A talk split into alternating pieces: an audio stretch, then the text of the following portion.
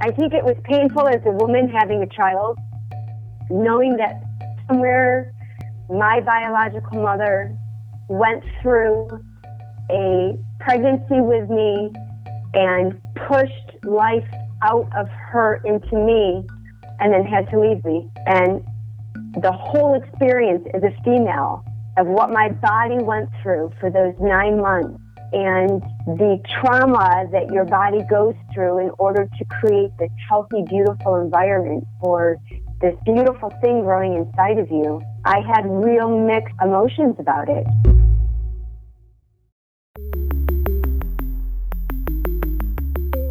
Who am I? Who am I? Who am I?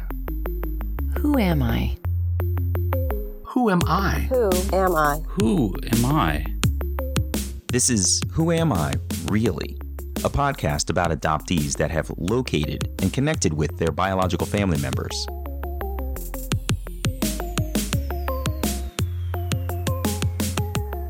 I'm Damon Davis, and on the show today, you're going to hear from Marcie. Marcie grew up with two older adopted brothers in a home she says was filled with parental narcissism. That environment made her struggles with her own identity even worse as a teenager. Her upbringing exacerbated deep unrest within her. In reunion, she found her father, who laid a path for Marcie to find a kindred spirit in his family. Her story begins in Michigan when she was a child.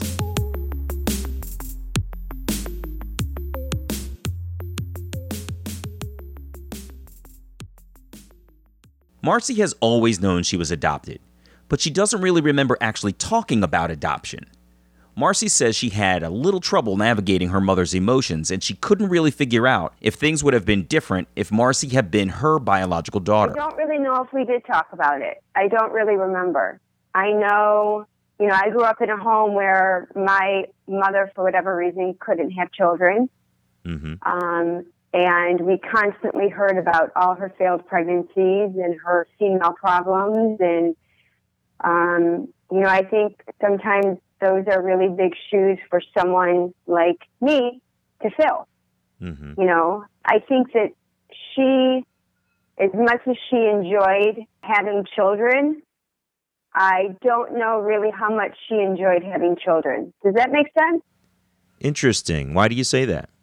She, in my experience, um, is, or I should ha- say has, since I'm not a doctor, but she has extreme narcissistic um, personality Mhm. traits.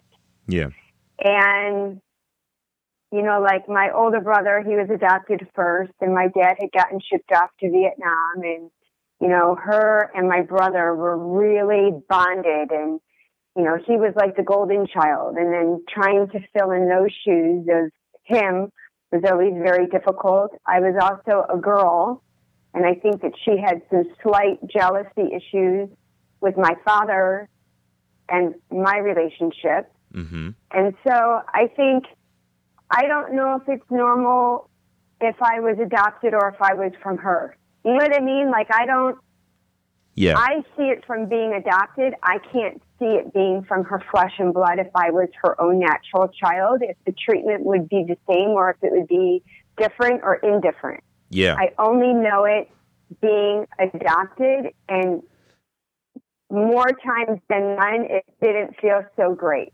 yeah, that's the only lens that you can see it through is the lens of an adoptee and Right, and the way that you were treated in in narcissism. That's fascinating. Mhm. Were you uh, an only child? No, I had two brothers, and all three of us were adopted. We were adopted into a Jewish professional home. Okay. That was always told to us. I came with a piece of paper where I am of Catholic blood, and my biological mother wanted me adopted into a Jewish professional family, which is where I was placed. Gotcha. So you've kind of stated that the home is full of narcissism. How did that impact you as an adoptee? You know, you're growing up as a teen.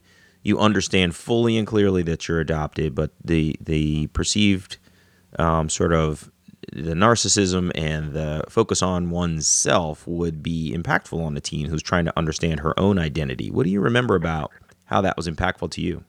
I truthfully had a very difficult time of it and tried taking my life a couple of times, to be very frank and honest. Mm-hmm.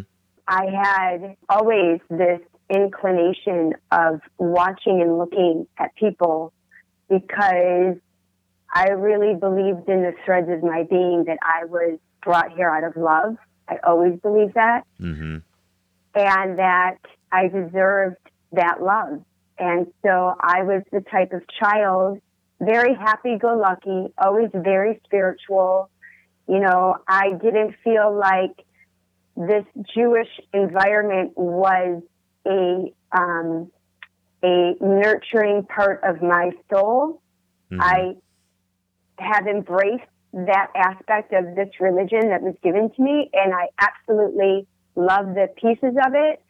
Um, but I was always very spiritual, and I always had identity problems because what was expected and demanded of me, I had a hard time um, giving up for. You know what I mean? Like it was hard to fill these accommodations of somebody that I didn't fully believe in. And Mhm. so I had a religious identity. I had a spiritual identity crisis. I had a very mental identity problem, you know, looking at these people and not seeing anything of me in them, you know? Mhm.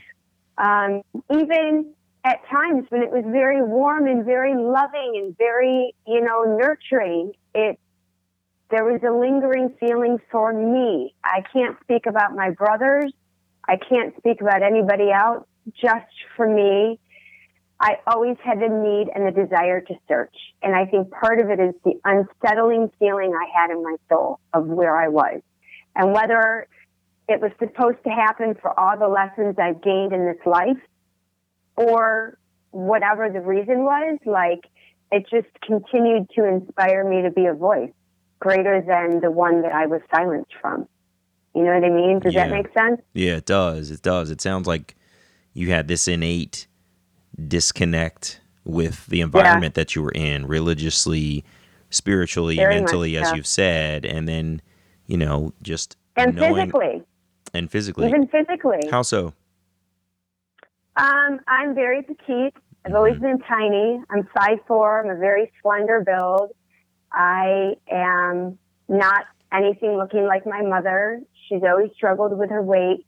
I think that my features um, were very delicate and and nice, and she struggled with her own physical beauty and identity, and that was very hard for me because I you know, trying to keep up with that or compete with it or feel like I needed to or, you know, to be discredited all the time or to be, it was very difficult. It's Mhm. very difficult when, you know, it's hard enough again when you're naturally connected biologically to somebody and you have struggles.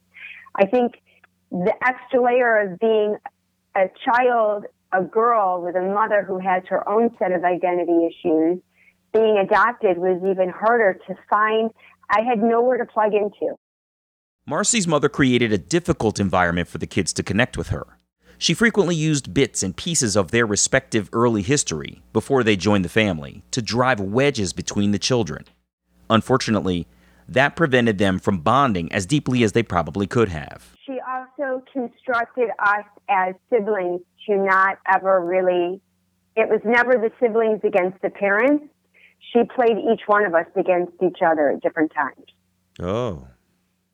So our relationship within each other was sometimes very difficult because we didn't know our place with each other. Oh, and we didn't have that bond on top of it. When you have that sibling bond with somebody, I'm going to assume that even with distraction and disturbances, you're able to find that connection.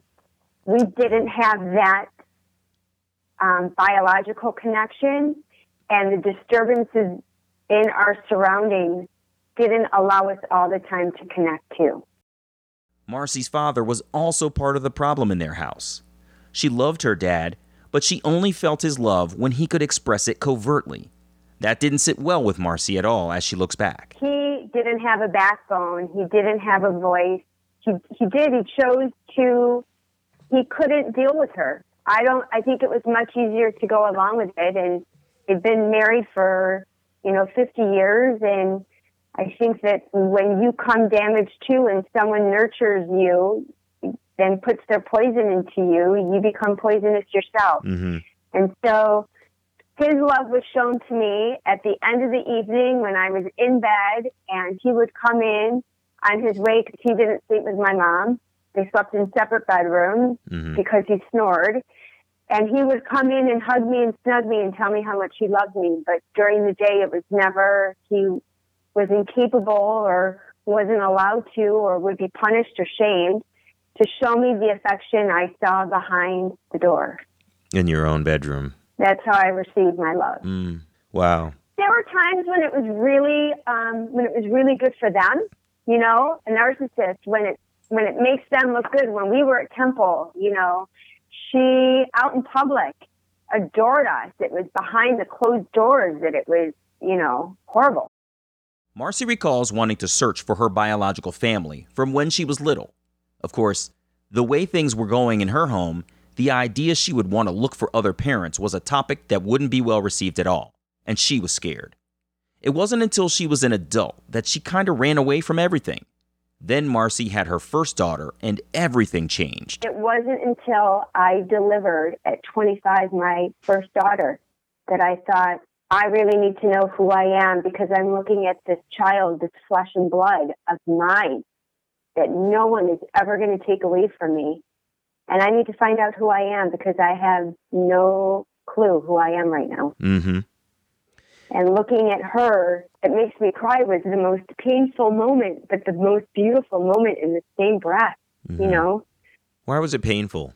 I think it was painful as a woman having a child, knowing that somewhere my biological mother went through a pregnancy with me and pushed life out of her into me and then had to leave me. And the whole experience as a female of what my body went through for those nine months and the trauma that your body goes through in order to create this healthy, beautiful environment for this beautiful thing growing inside of you. Um, I had real mixed emotions about it, you know, and I felt so alone. I felt really alone in that process of it. I And see. Nobody around moment- you could really relate to the fact No. that you, as I've said, No. or have just produced the first real branch on your own family tree. And it's a Yeah. tree that has Yeah. had no roots up until that moment. Yep.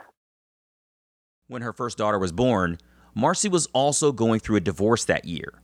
In order to get back on her feet, she had to move back with her parents.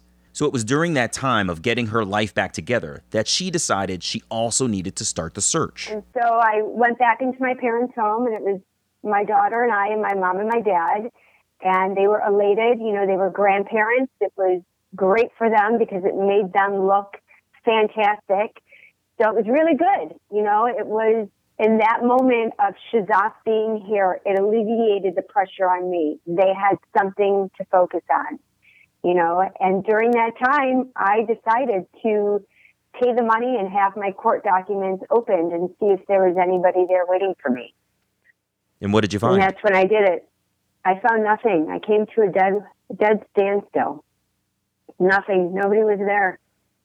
When you say that, what do you mean? What documents did you get from I just opened my document. I opened my file that if somebody was looking for me or um, if I was to be matched, that it would be possible because I had paid the court to take my side of it out of the vault. I see. So in Michigan, if one party opens and the other party isn't available, it comes up that there's there's there's nothing. There's still nothing that you can do. hmm If both parties have agreed to open the file, then they will match you, make the phone call, get in touch, and start the process of helping you go through the transition of learning your biological path. Three and a half years later, the woman Marcie had originally opened her adoption file with, while she was living at her parents' home, finally had news and she was looking for Marcie. but the phone number the woman had was for Marcie's parents' home. So her father received the call. Marcie got the message from her father while she was at work. And stupid me, I couldn't wait. So I went into the back room with my cell phone and called her at work. Mm. Why do you say stupid you? Um, I guess I should have waited to the end of the day. I'm a manicurist, and so I was running really behind and was probably a blubbering idiot to all my clients after, and was hyperventilating and looked like a train wreck. So you had an emotional call. What happened? She called me and she was like, "Hi, this is Nancy from Oakland Family Services. Um, we have a match for your adoption." And how many years and later I is this? Like, um, this was back in 2000. so so this was about later. Three three and a half. three and a half years later. Okay.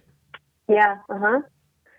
And she said, um, usually people think it's the mother that is searching. And in your case, I know it's going to be disappointment, but it's not your mother that's been looking for you.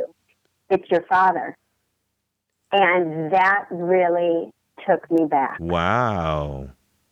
I'll bet it did. because I I had always talked about this with my mom, and I had never really discussed the possibility with my father. And when that happened, and I got the phone call,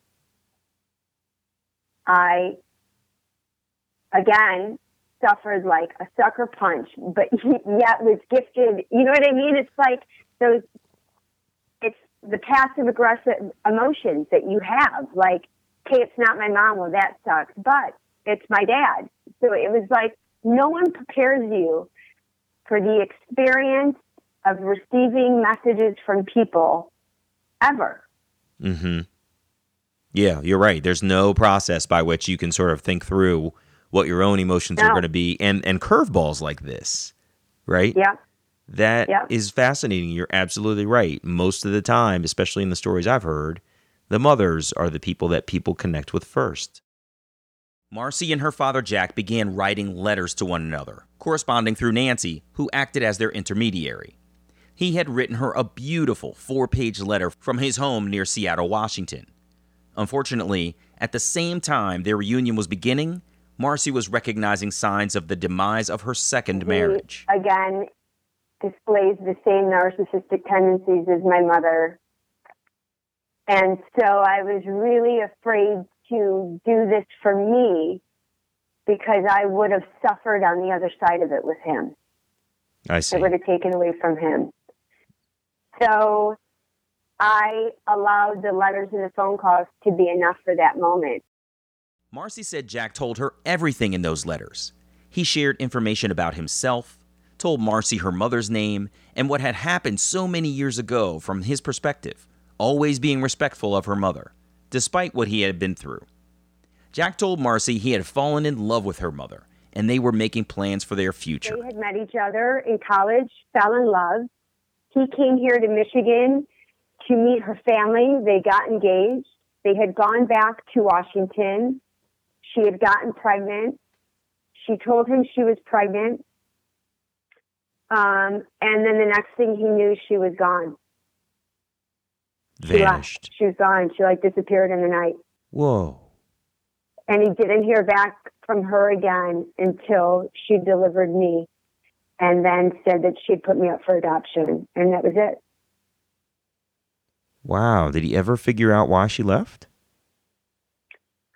um he has like his own conspiracy theory on it i think that he felt that she came from a very catholic proper irish um, background and that it was a total and complete embarrassment and shunda on the family. And so she was shipped back to Michigan and put in the home for unwed mothers in Detroit, in Crittenton, and served her time until she had me and then was let go.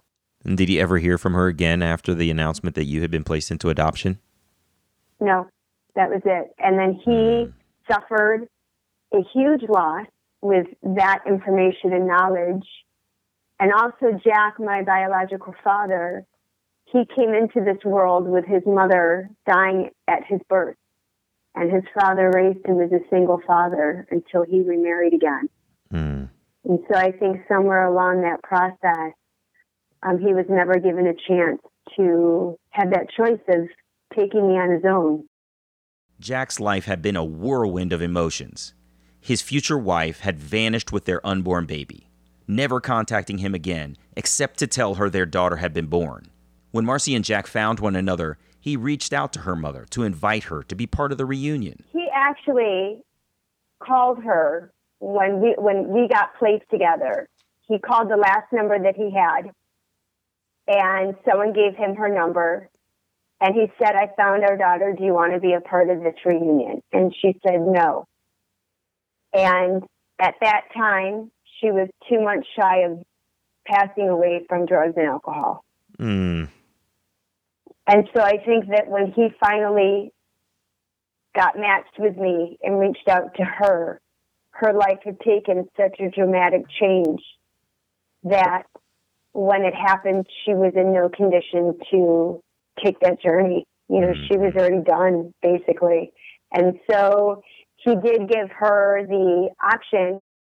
With her mother's passing, Jack was all Marcie had left. She said even though he's a born again Christian and she's a spiritual occult follower, she never felt anything other than love from him. I'd gotten married for a third time, and this husband of mine could see the relationship back and forth and the phone calls. And about two weeks before um, my birthday, I received a letter from my um, biological father, a really beautiful, beautiful letter telling me how much he loved me and all this wonderful stuff that he had never really sent before. And he died two weeks later. And I actually think his soul was giving me a goodbye letter. After Jack's untimely death, Marcie began to feel like all was lost. But in their family's loss, she connected with someone very special and created a bond Marcie could never have imagined she could have had. During this time, he had a sister who he was not close to. And when they were searching for him, the sister finally reached out to me. And her and I started to communicate, and it was as if I was her pea in the pod.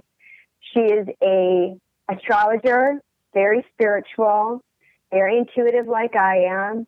And all of a sudden, it was like I was plugged into somebody for the first time ever. It's almost like Jack needed to leave this planet in order to give me this plug in that I desperately needed. And I don't believe that things are by accident.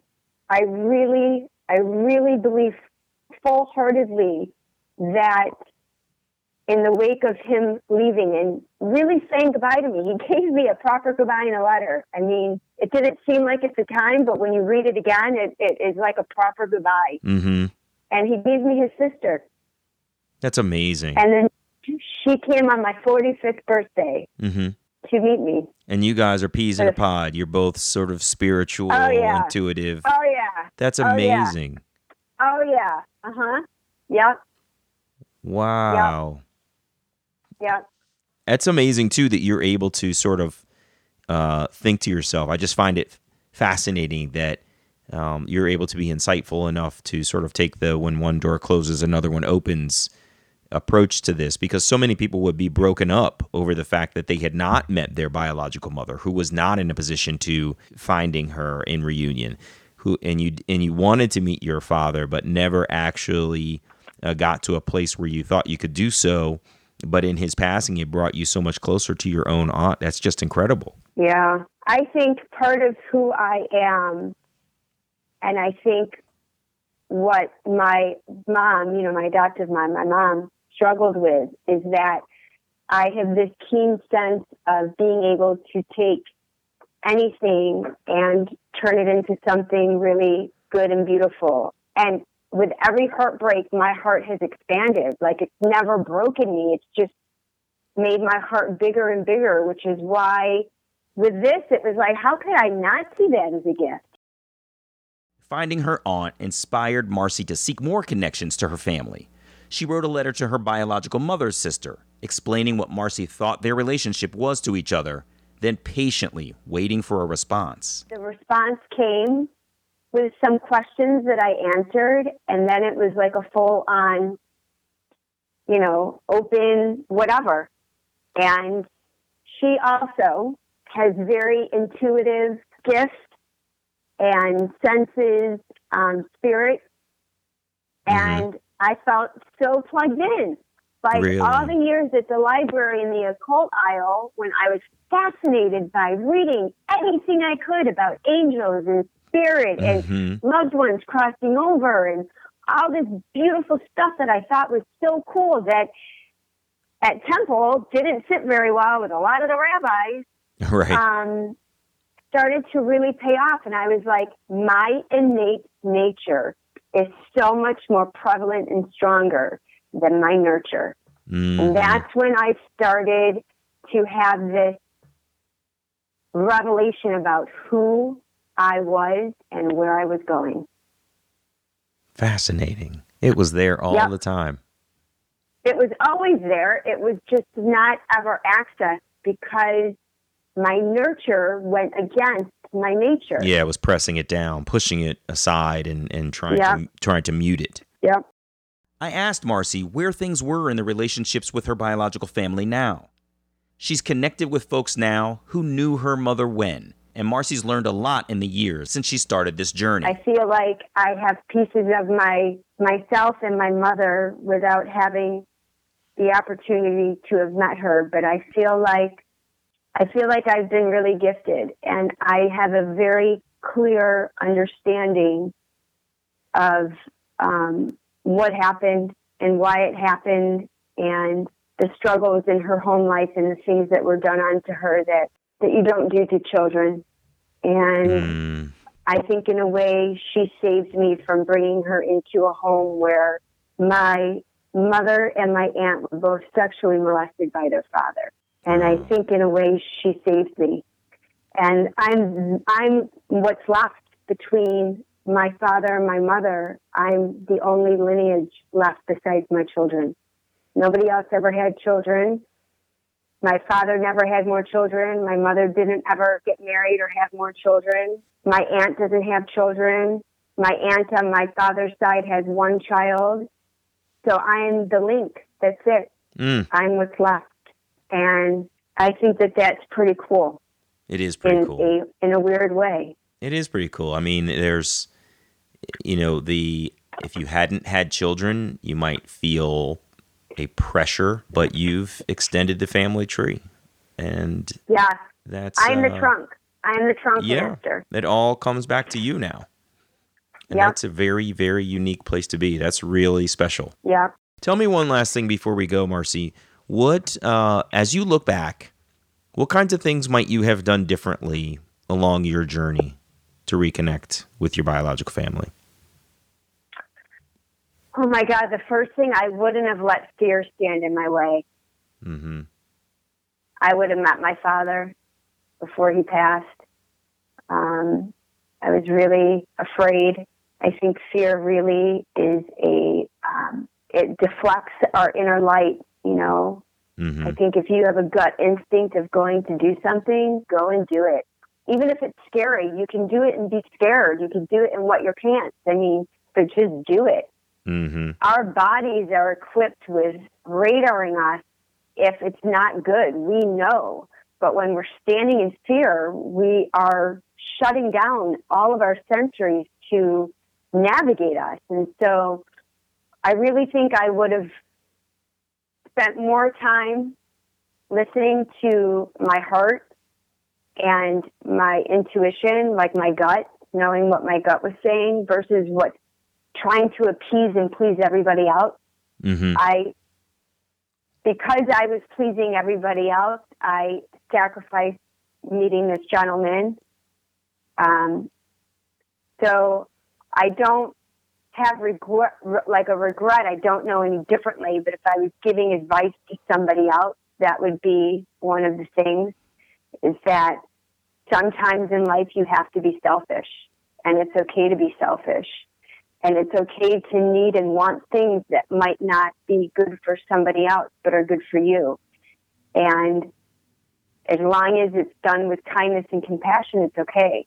And so I think that's one of the things that I would have definitely done differently is I would have been more kind and compassion, compassionate with myself and what was really important for me because I was still so afraid of how it would affect everybody else.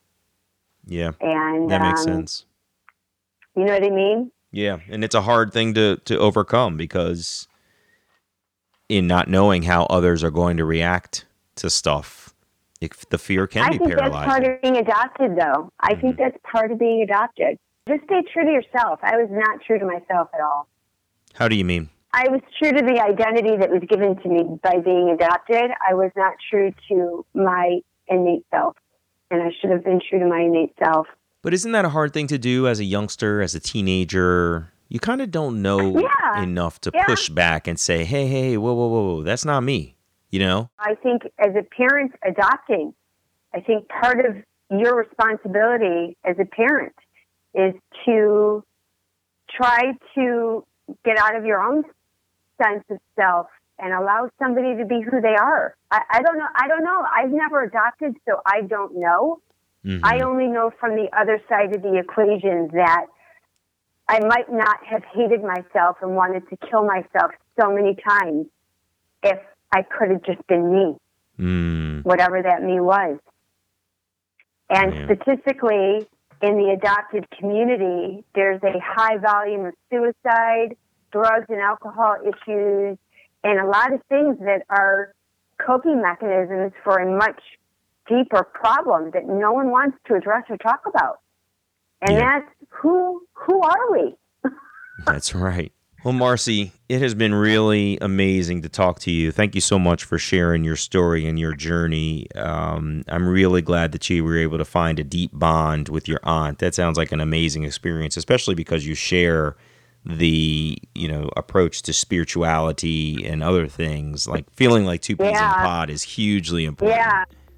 Yeah, it's really cool. That's awesome. Well, thank you again so Yeah. much for being with me today, and I hope to uh, I hope to hear good things about your your visit from your other aunt in the summer.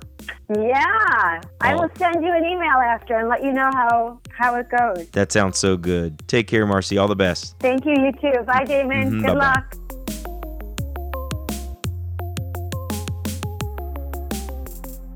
Hey, it's me. Even though she never met her father Jack in person, you can hear the reverence in Marcie's voice when she speaks about him.